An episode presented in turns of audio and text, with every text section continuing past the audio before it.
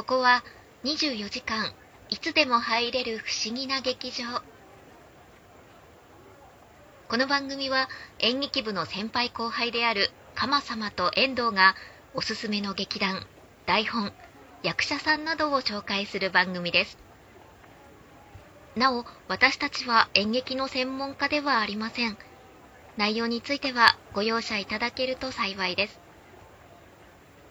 さて、そろそろ幕が上がりますよ。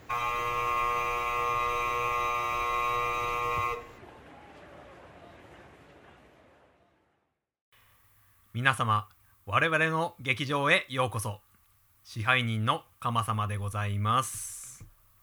Facebook で シーアイ カモと表示される人に知っている人が一人もいません。遠藤です。はい、とりあえず演劇ラジオだいにかいでございます。と早速、えー、タイトルコールいきたいと思います。木村拓哉、伝説の役者、そのイメージにちょ待てよ。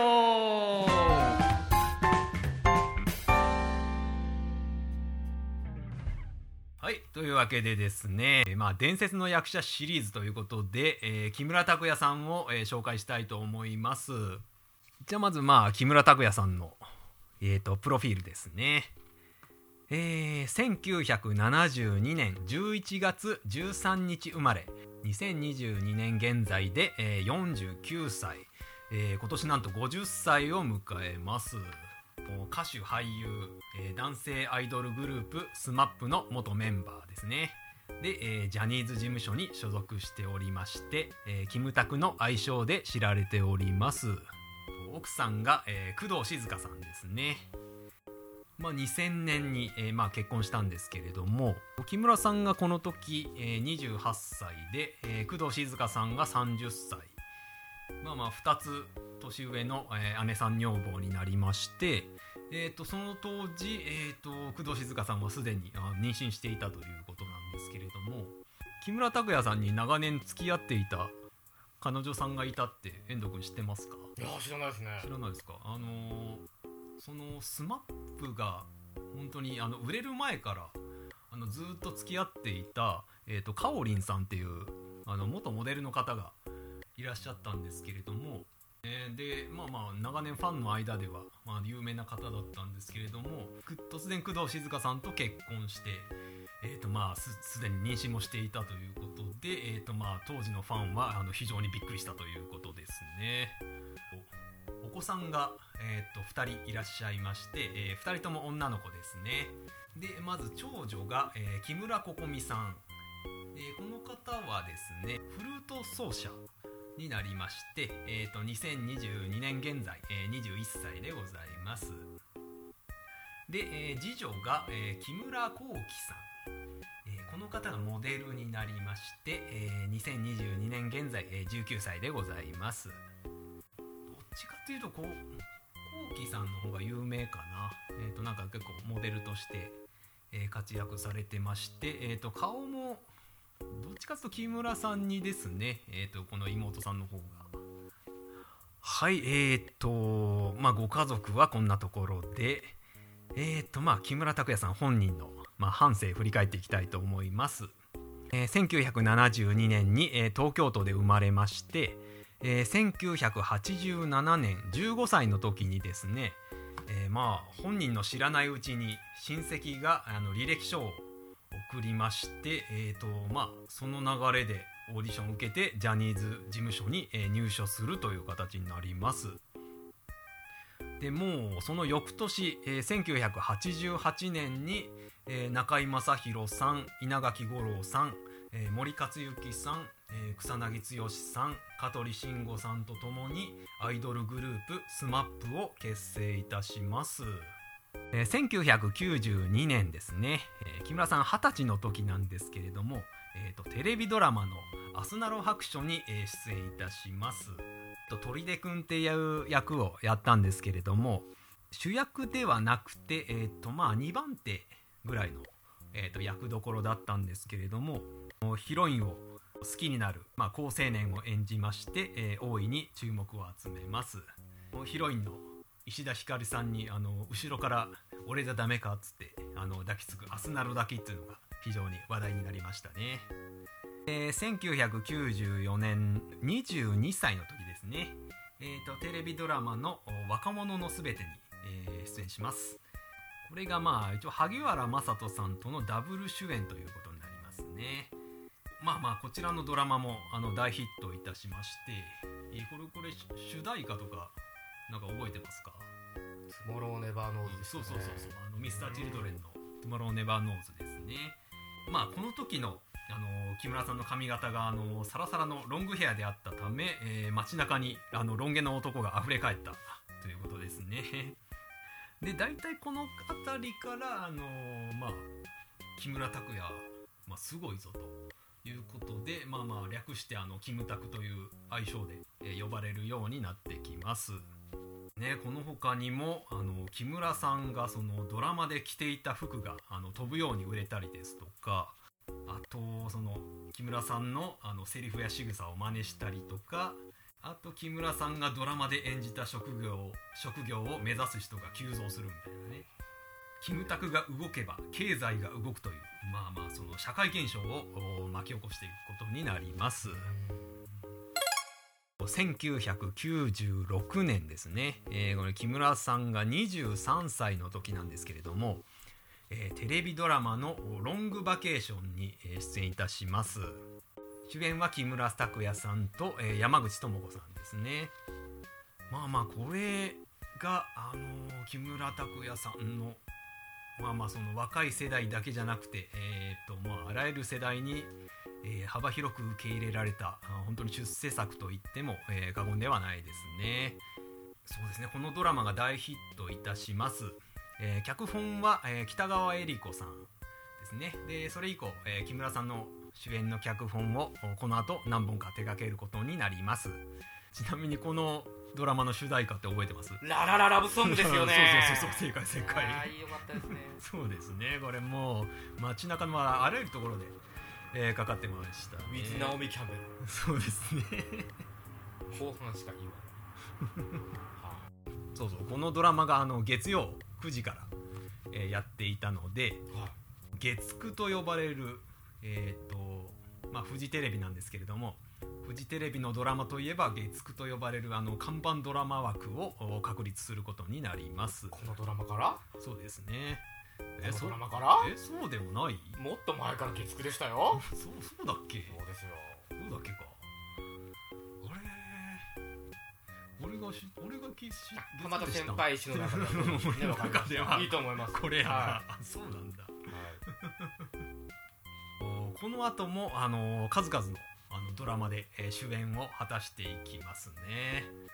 あのビューティフルライフとかね、見てました？ビューティフルライフはあの、うん、ヘアアーティストのやつです。ああ、そうそう。木村拓哉さんがあの美容師さんになってね。さっき言ってたあのその職業が人気になるっていうのはまさにこれですよね。あ、そうですね。えー、あのこの当時、ね、僕らの頃全くその世代でしたから、本当に美容師になる人多くて。そうですね。まあまあそうですね。このドラマであの美容師になろうっていう人が急増したみたいですね。はい、うん、まあまあそうですね。あのカリスマ美容師なんていう言葉が。あ、この後ですもんね、出てきたの。そうですね。はいはいはいはい。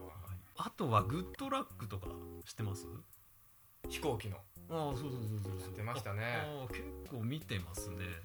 そうそう。これあの木村拓哉さんがあのパイロットになって、あの堤真一さんとかね、あの柴咲コウさんと一緒に、えー、やってたドラマですね。うん、えーとそれからこれは有名ですね。あのヒーローとかね。ヒーロー。ヒーロー。これはえーとケンジさんですね。あるよ。そうそうそう。これは別にキムタクではない。これは田中洋次さんですね。そうですね。そうですね。はい。そうそうそう。これも出ましたね。えっとあとはこのプライドって知ってます？プライド。そうですね。これあの木村拓哉さんがアイスホッケーの選手になって。ああ、ありましたね。そうそうそう。ね、俺これ好きやったな。ええ。あの竹内優子さんやね。はいはいはいはい。でえっと佐藤隆太さん。うん、えーっとあと誰で撮ったっけな。えーっと今鎌田先輩が思い出そうとしてる。そうそうで出演者の名前が出てこない年になってきましたね。え本当にやだね、パッと出てこないわ。あの主題歌はあのクイーンだった。あのそれは覚えてる。あの Born to Love You ですね、うん、とあとはあの空から降るいちおくの星っていう、ああの明石家さんまさんとね、え一緒に、え出ておりまして、はい、深津絵里さんとか出てたやつやな、えー、とちょっとあのなんか影がある悪い役でしたけどね、うん、チェンジとか知ってます？政治家のそうそうそう政治家のああそうそうそうですね、これあの内閣総理大臣の役を、うんうんうんうん、まあ、木村拓哉さんがやったっていう、うんうんうん、父親の基盤を継いで、まあ、史上最年少の総理大臣になったっていうなんか役どころでしたけどね、はいはいはい、と月の恋人とかいうのがありまして、うん、えー、とこれがねインテリアメーカーの社長でなんかね、あのー、北川景子さんとか、うん、あの浜田岳君とか、ね、えー、とが一緒にやってて、えー、と結構インテリアメーカーの社長で嫌な男をやってましたね。うーん、まあまあまあ、えーとそんなえそれで終わりですか、うんうん、まあまあ、ラブジェネレーションはラブジェネレーション眠れる森はギフトはもう全然出てくるね。うん、大好きですよ。まあまあそうね、えー、ギフト面白かったな。ギフト面白かったですよね、尾形健。そうそうそうそう、あれな、うんとある事情でちょっとやっぱり影響力がすごい強かったってことですよね。そうですね。あのバタフライナイフ持ってくるのやっぱ禁止になりましたもんね。そうですね、えー、そうそうそう、すごいやっぱ影響力は確かにあったと思います。そうですね、うん、眠れる森ってな、俺見てないのよ。ああそうですか。見てた見てました見てた、えーと中山美穂さんやったっけ。ああそうですそうやな。えーとあとなんかありますか？ドラマドラマじゃなくてもまあ映画とかでもいいけど、あとバラエティ面も忘れちゃいけないですよね。バラエティ、ああまあまあそうね、えー、夢がもりもり、ああったね懐かしいな、えー、いや夢がもりもりでコントするじゃないですか、うん、はいはいはい、その時に、うん、木村拓哉が、うん、木村拓哉役で出るんですよね。あああそれは本人なのに。ああそうそう、例えばな、アスナロ白書のそこですよ、筧君のねええー、ほいであの香取慎吾とか、そうですそうですそうです女役でずらかぶって出てくるっていうな、フライングだなみたいなそうそうそう、あれをパロってやるっていう、うん、あれは革命だったじゃないですか。そうだね、ただかっこいいだけじゃないよジャニーズって、うん、そうそう、あのやっぱり飯島さんがマネージャーになってで、はい、えー、とちょっと、まあ、唐突に飯島さんって出てきましたけど、あのー、もうちょっと説明が必要じゃないでしょうかね飯島さんっていう、まあ、スマップ を長年見てきたマネージャーさんがいてね、はいはいはいはい、うん、その人がマネージャーになった時に スマップ の当時人気が全然なかった、デビューはしたものの、うん、でそこで、えー、と路線を大きく変更して、うん、あのバラエティ番組とかに、うん、あの積極的に、えー、出演するようになったんですね、うんうん、えー、とでまあ、それまで の, あの非現実なアイドル光源氏とかね、うん、えー、とそういうのから脱却して、えー、と スマップ はその等身大アイドル、ね、なるほどなるほど、面白いこともやってかっこいいし、えー、と我々一般市民に近い存在のアイドルみたいなアイドル界にあの革命を巻き起こしたわけですね。これがそのマネージャーさんの手腕だったということですね、うん、そうですね。でそのマネージャーを思い浮かべるときはとりあえず戸田恵子を思い浮かべればいいですね。あいいですね、この分かる感じが嬉しいですねあのね、古畑任三郎 ブイエス スマップっていうのがありまして、えーえー、とそのまああくまでフィクションですけど、うん、あの敏腕マネージャー役をその戸田恵子さんがまあ、やってねやってましたよね。あれも良かったですね、えー、いや木村拓哉だけじゃないですか、うん、スマップとしての犯人もやり木村拓哉単体としての犯人も、はいはいはい、爆弾犯人として、そうですね、えー、木村拓哉さんも、うん、そうですね、古畑任三郎もそうそうそう出てましたね、はい、うん、本人としても犯人にやり、うん、そうですね、面白い構成だなと思ってずっと見てましたよ、うん、あの辺はもう役者としてスマップとしてはもちろん役者木村拓哉として、うん、そうです ね, ね大きくブレイクしてましたね、うん、あと明石家サンタのねなんかクリスマスの時期になると木村拓哉とサンタクですか、ああはいはい、はい、スペシャルやってましたよね。うん、そうですね、えっ、ー、とあれは明石家サンタは当日やるやつだ、八木さんと一緒にね、うん、最, 最初スマップごにんと明石家さんまさんでなんかやってなかった？そういうのもありました、ありました、あったよね、うん、あの今年出会った素敵な女性とかを紹介するコーナーのやつですよね。うん、えー、そうあとなんだ そ, それぞれごにんのフェチを紹介してる。ああそうそうそういうのありましたよね。やってましたやってました、やってたね、うん、ラジオも面白いですしね。ああそうですね。お悩み兄さん略してとかね、そういう下ネタまで挟んでくるアイドルってなかなかいないですよね。そうですね、うん、だから結果としてごにん全員がラジオ番組をひとりで持ってた。ああそうですよね、そうですよね、うん、ね、そうなりますね。いやでも木村拓哉やっぱり群を抜いてましたよね。まあまあそうですね。スマップの中でもまあキムタクやばいぞとまあ言われてましたね。確かにあの髪型みんな真似してましたもんね、うん、ロングね。そうですね。あのー、だからそのサラサラロングヘアが流行ったじゃないですか。えー、でその時私高校生ですよ。はいはいはいはい。でもうまあ私の髪質すっごいチリチリなんですけれどもね、うん、まあだからやっぱりそのまあ癖気がすごいあの時期コンプレックスでしたね。そうだったんですね。そうですね、ちょっと自分の髪質がちょっと嫌だった時期もありましたね。うん、まあでもねその後の松たか子に切られちゃいますから。あーななんだっけラブジェネレーションで。あーなんかあったな、そのシーン。そうそうあれね、本当に髪切実際の髪を切っちゃう。そうですそうですね。そうだよね、えー、そうだよね。それも話題になりましたもんね。話題になったね。えー、感想、まあドラマの感想とかそのネット上によく上がってるじゃないですか。でその感想を見てて思ったのが、賛成の人もあの否定してる人もなんかあのキムタクドラマっていうワードを使ってるんですね。こういう今さっき話したストーリーがあの一個のジャンルとして、えー、となんか確立しちゃってるわけなんですよね。あのだからその要するに恋愛ドラマ、ヒューマンドラマ、キムタクドラマみたいな国語算数理科キムタクみたいなあれ一個おかしないみたいな状態なんですけれども、えー、とそれがまあまあ確立しちゃってるという、えー、とまあやっぱりその木村さんの影響力のなせる技かななんてえー、感想を見てて思いました。ああなるほどなるほど。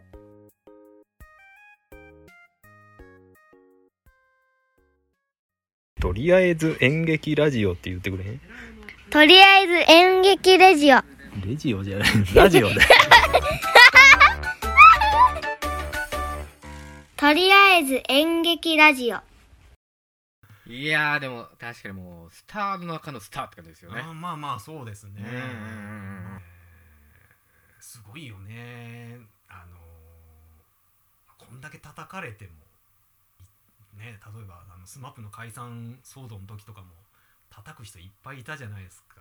あそれでも正直文句一切言わずに、まあ、どんだけ言いたいかとは思うですけどね。どうなんでしょうね。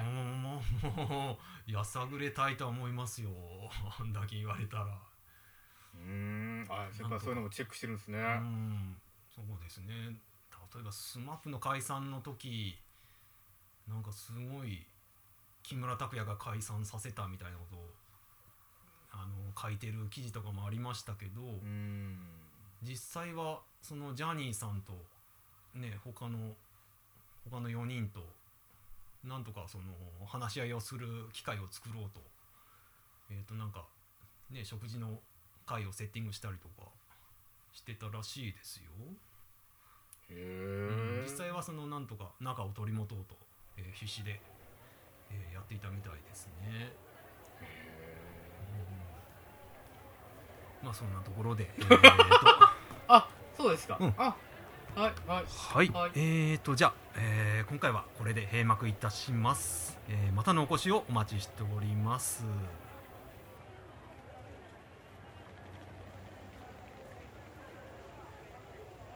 今回の演劇ラジオいかがでしたか？